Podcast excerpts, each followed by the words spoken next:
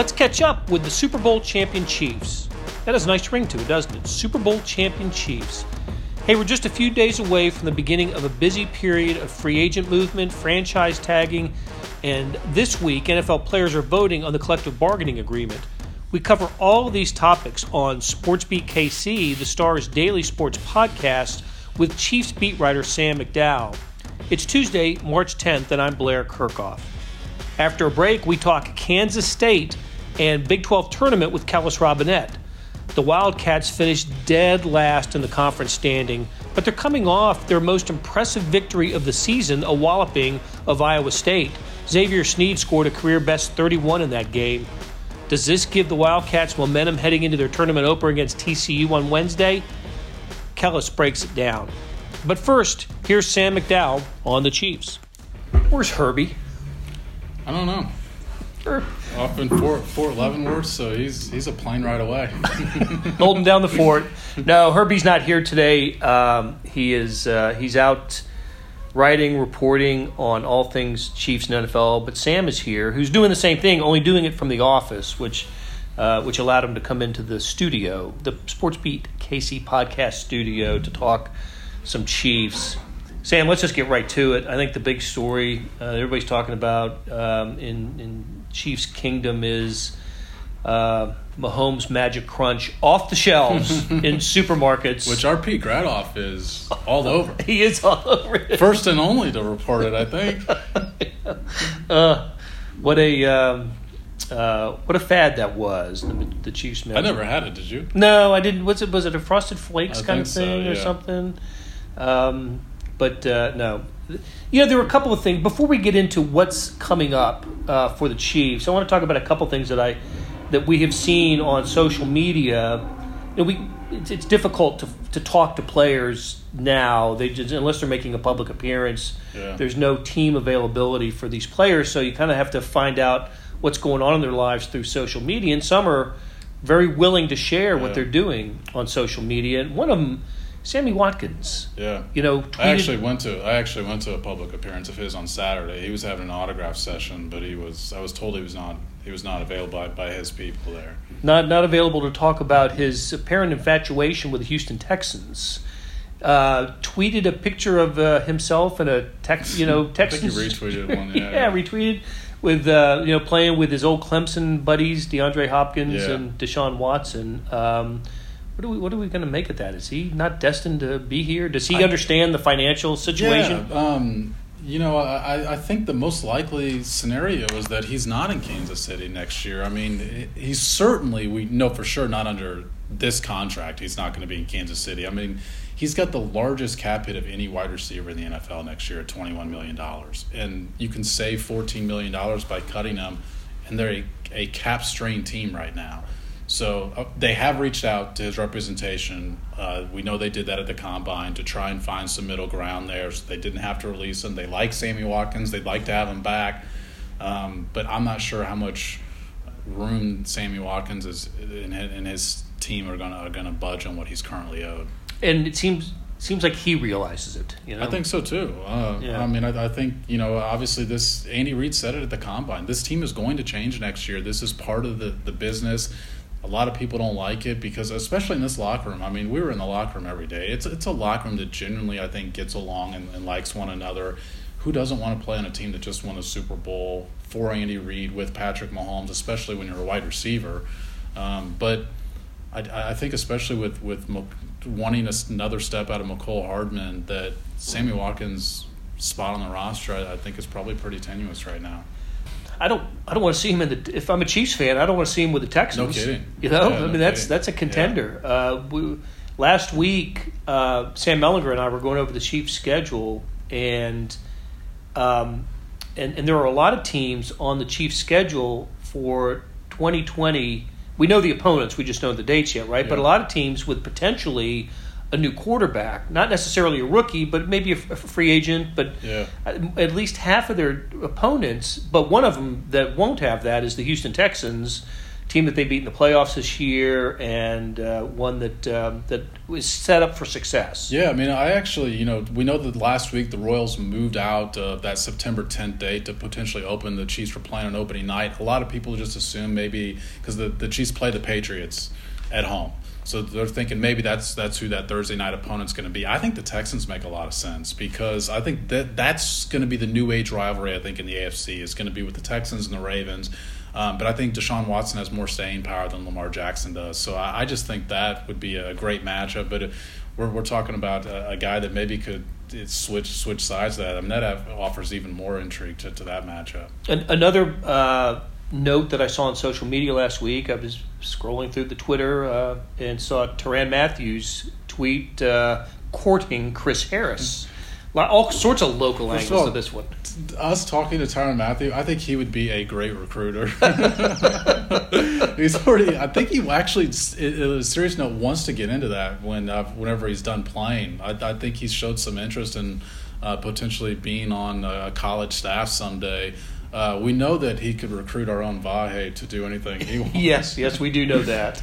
Uh, but yeah, I, I, think that this day and age in social media, it's just so different because you do have players that um, are, are, are gonna they're they're friends with other guys in the league. They want to play together, and like like we already have talked about. I mean, especially on on this team. I mean, it's going to be a good locker room to join. Maybe you can get some guys in here cheaper than uh, some other teams might have to pay him. Chris Harris has a little, you know, got some got some, you know, wear on the tires. Yeah, I, I don't think his contract would make. I mean, he, he's going to have plenty of suitors to where I think you're going to have to pay him more than what the Chiefs can probably afford to pay a second cornerback right now. He also wants to play slot corner.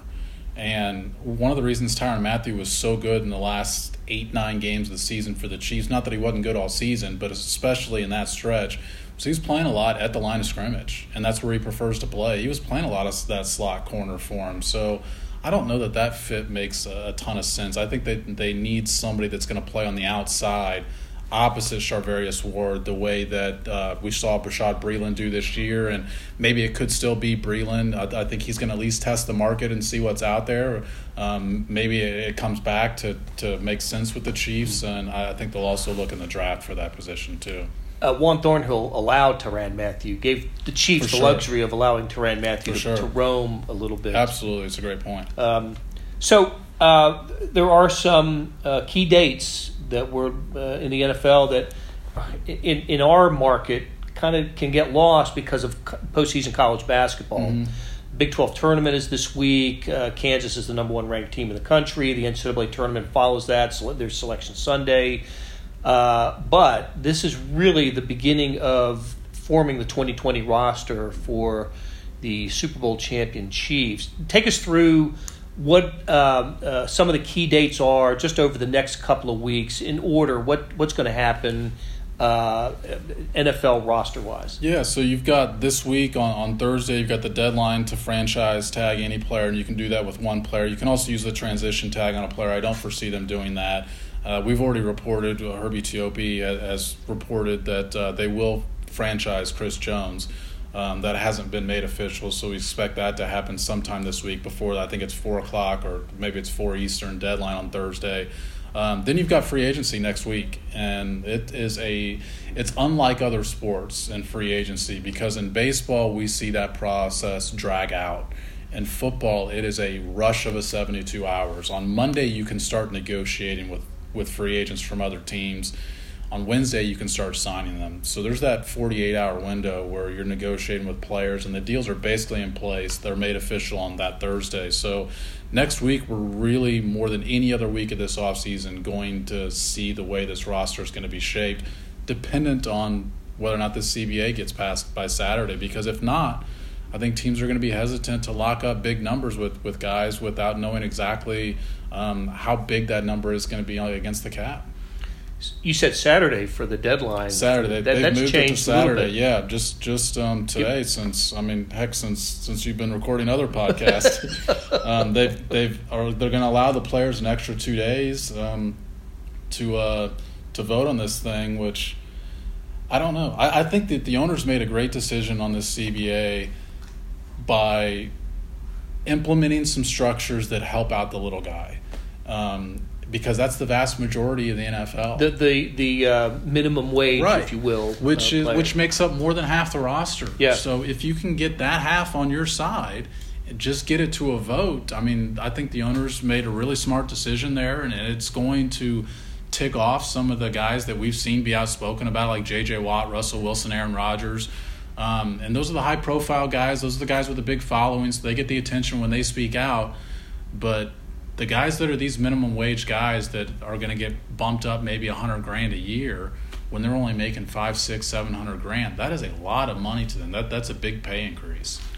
How do you think it's going to go? How do you think the vote will? I think it's going to pass um, for that reason. I think that the majority is going to be on their side. I think you're going to have enough of those high priced veteran guys that are thinking about that player that has the locker right next to him that knows that this guy's career might only last three or four years so all of us out here may say this guy makes 800 900 grand. Wow i'd love to make that kind of money. But you're talking about a two or three year period that somebody in the nfl might be making that money.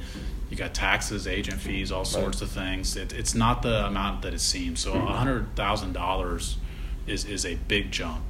You know, one thing that we've talked about in, in recent weeks when when we uh, discussed Chris Jones and the potential of the Chiefs signing him to a to the deal that he has earned right. um, with his play, and how we think it's not going to be possible for that to happen. One of the you know one, one of the uh, points of speculation is if uh, the the owners get what they want in the, in the uh, in the, in the collective bargaining agreement that the 2021 salary cap yeah. could could raise to as, as high as two hundred forty million dollars. Yeah. Now that money would come. The reason it would jump, which would be about a forty million dollar jump, possibly. But one of the reasons that would happen is if the NFL owners get a seventeen or eighteen game schedule, so an additional regular mm-hmm. season game.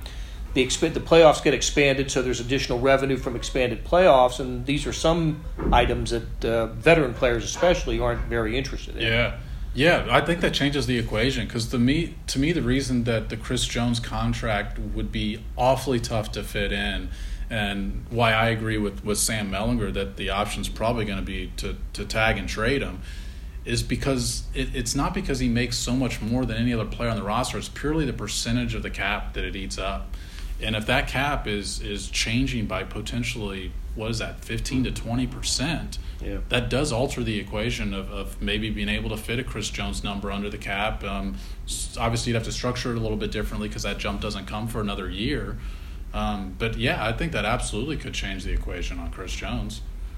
All right, Sam. Hey, thanks for stopping by, and we'll talk to you and Herbie Teope next week when a lot of. Hey, it's Blair. Really hey, we have a special subscription offer for SportsBeat KC listeners unlimited digital access to the Kansas City Stars award winning sports coverage. Sign up now for one year of Sports Pass for access to all the sports news, features, and columns we have to offer. And it's only $30. That's a 40% savings off our regular rate. For your convenience, your subscription will automatically renew after the initial term at 50 bucks unless you tell us to cancel. A lot of subscription services won't tell you that. They'll just sneak it on there. We just told you. Your subscription helps support the sports coverage of kansascity.com and the Kansas City Star. Please visit kansascity.com slash to get this special offer. And as always, thanks for listening. Kellis Robinett covers the Wildcats. And Kellis, at least Kansas State is coming to the Big 12 tournament on on a high note that may be the the least that could be said about uh, about the Wild because they broke the ten game losing streak on Saturday, beating Iowa State, and um, but it, it's just been a horrible season for Bruce Weber and and K State. Um, but do you, you know does, does does that win on Saturday at least change their frame of mind a little bit? What what are these Wildcats thinking coming into Kansas City this week? Well, I mean, yeah, I, I think it's definitely gives them a, a jolt of confidence coming here that they probably wouldn't have had otherwise. I mean, the the first words out of some players' mouths after the Iowa State game was that uh, you know now hopefully we can go win four in a row in Kansas City. Um, obviously that's quite a statement for a team that hasn't won even back-to-back games since November. And the the one win they did just get to snap the streak came against Iowa State, who was missing both Tyrese Haliburton and their starting point guard, and they didn't realize they were going to not have their starting point guard until game time. So K State definitely caught them at the right moment. Um, I mean, I, I'm sure they would love to just play Iowa State again. That would almost give them a buy into the next round. But TCU is going to be harder. They uh, swept the regular season matchup, so uh, a difficult game for Kansas State. But I will say this is uh, this is the event the Wildcats have been looking forward to forever. I I can say going back as far as oh three or four weeks now. You know when when we were asking players what is it that you guys are playing for at this point, a lot of them basically just jumped all the way to the Big 12 tournament and said, "Hey, we've still got still got that sitting in front of us. And if we win that, we can go to the NCAA tournament." So we're not giving in and, and, and not giving up until we we lose at some point in the postseason. So they're they're going to give it their all. I don't know if they've got it in to win more than one game, but um, they're they're they're definitely bringing what they have to Kansas City. Yeah, there is always you know conference tournaments. Every every Division One conference has one, and when people the Ivy League. yeah, that's right. Well, the Ivy League still now brings four teams into. I believe they bring four teams into a into a tournament. So not the whole conference, but well, so they, they said today they're canceling it, so that's why. Oh, oh, oh, oh! So you're up on the you're up on the day's news that I'm not. Okay, okay very good. Well, theoretically, yeah, then, when when there's when when people talk about uh, you know expanding the NCAA tournament, I've always said you really don't need to because every team has a chance to win the national championship when the postseason begins, exactly. and um, exactly. and even a, even a team that's ten and twenty one like uh, like Kansas State. But I will say that in the there there, there have been twenty three Big Twelve tournaments. And the format has changed over the years, obviously, because it was once a 12 team league and now it's a 10 team league. But no team has ever won four games at the Big 12 tournament. So it, it, teams have won three and have lost in the championship game. There have there have been teams to do that, um, but it's it's a big ask to win four straight games in in the conference tournament. It it it has happened in other leagues. It's happened elsewhere where where some teams have come off the you know, pace from a from a double digit seed or a low seed to win a conference tournament. It just hasn't happened in in the Big Twelve. Hey, um, so Xavier Sneed was terrific on Saturday with 26 in the first half and 31 for the game, and I kind of been waiting for him to bust out like this all season long. That was that was good to see. How, how what was what was his reaction after the game? Oh, he was uh he was happy. You finally got to see him smile for the first time in a few weeks, and and I was happy for him. I mean, a, a guy like him, you know, you're supposed to to be neutral with all these things, but it's hard not to to have wanted that for him with uh, all the success he had in his first three years to go out with just a miserable senior season. Um, it was cool to at least see him go off on senior day, setting a career high, kissing the power cat at midcourt as he walked off. So, you know, he, he's had one of the better careers in recent Kansas State basketball history. So a guy like that deserves to go out on a high note and and he got to do it. It, it was it was fun to watch him play like that. It did kind of bring up some what ifs, like what if he was that aggressive in other games, but he made it pretty clear early on this was going to be his night. And as soon as he saw you know his first three go down, he was basically just telling his teammates, "Give me the ball and get out of my way." There was even one point where, uh, you know, ultimate heat check. He crossed half court and already had his hands out, looking at Diarra saying, "Give me the dang ball." And uh, I mean, it, it, it was cool. I mean, he, 26 points on only I think 11 shots in the first half. Uh, incredible efficiency. He was feeling it the only thing I was kind of disappointed about was that he he didn't try to go for like 50 or something in the second half. There was, uh, you know, no, no downside to trying that, but that just kind of shows the player he is. He's he's not that flashy. He actually was uh, racking up assists in the second half. So uh, a cool way for him to go out, if nothing else.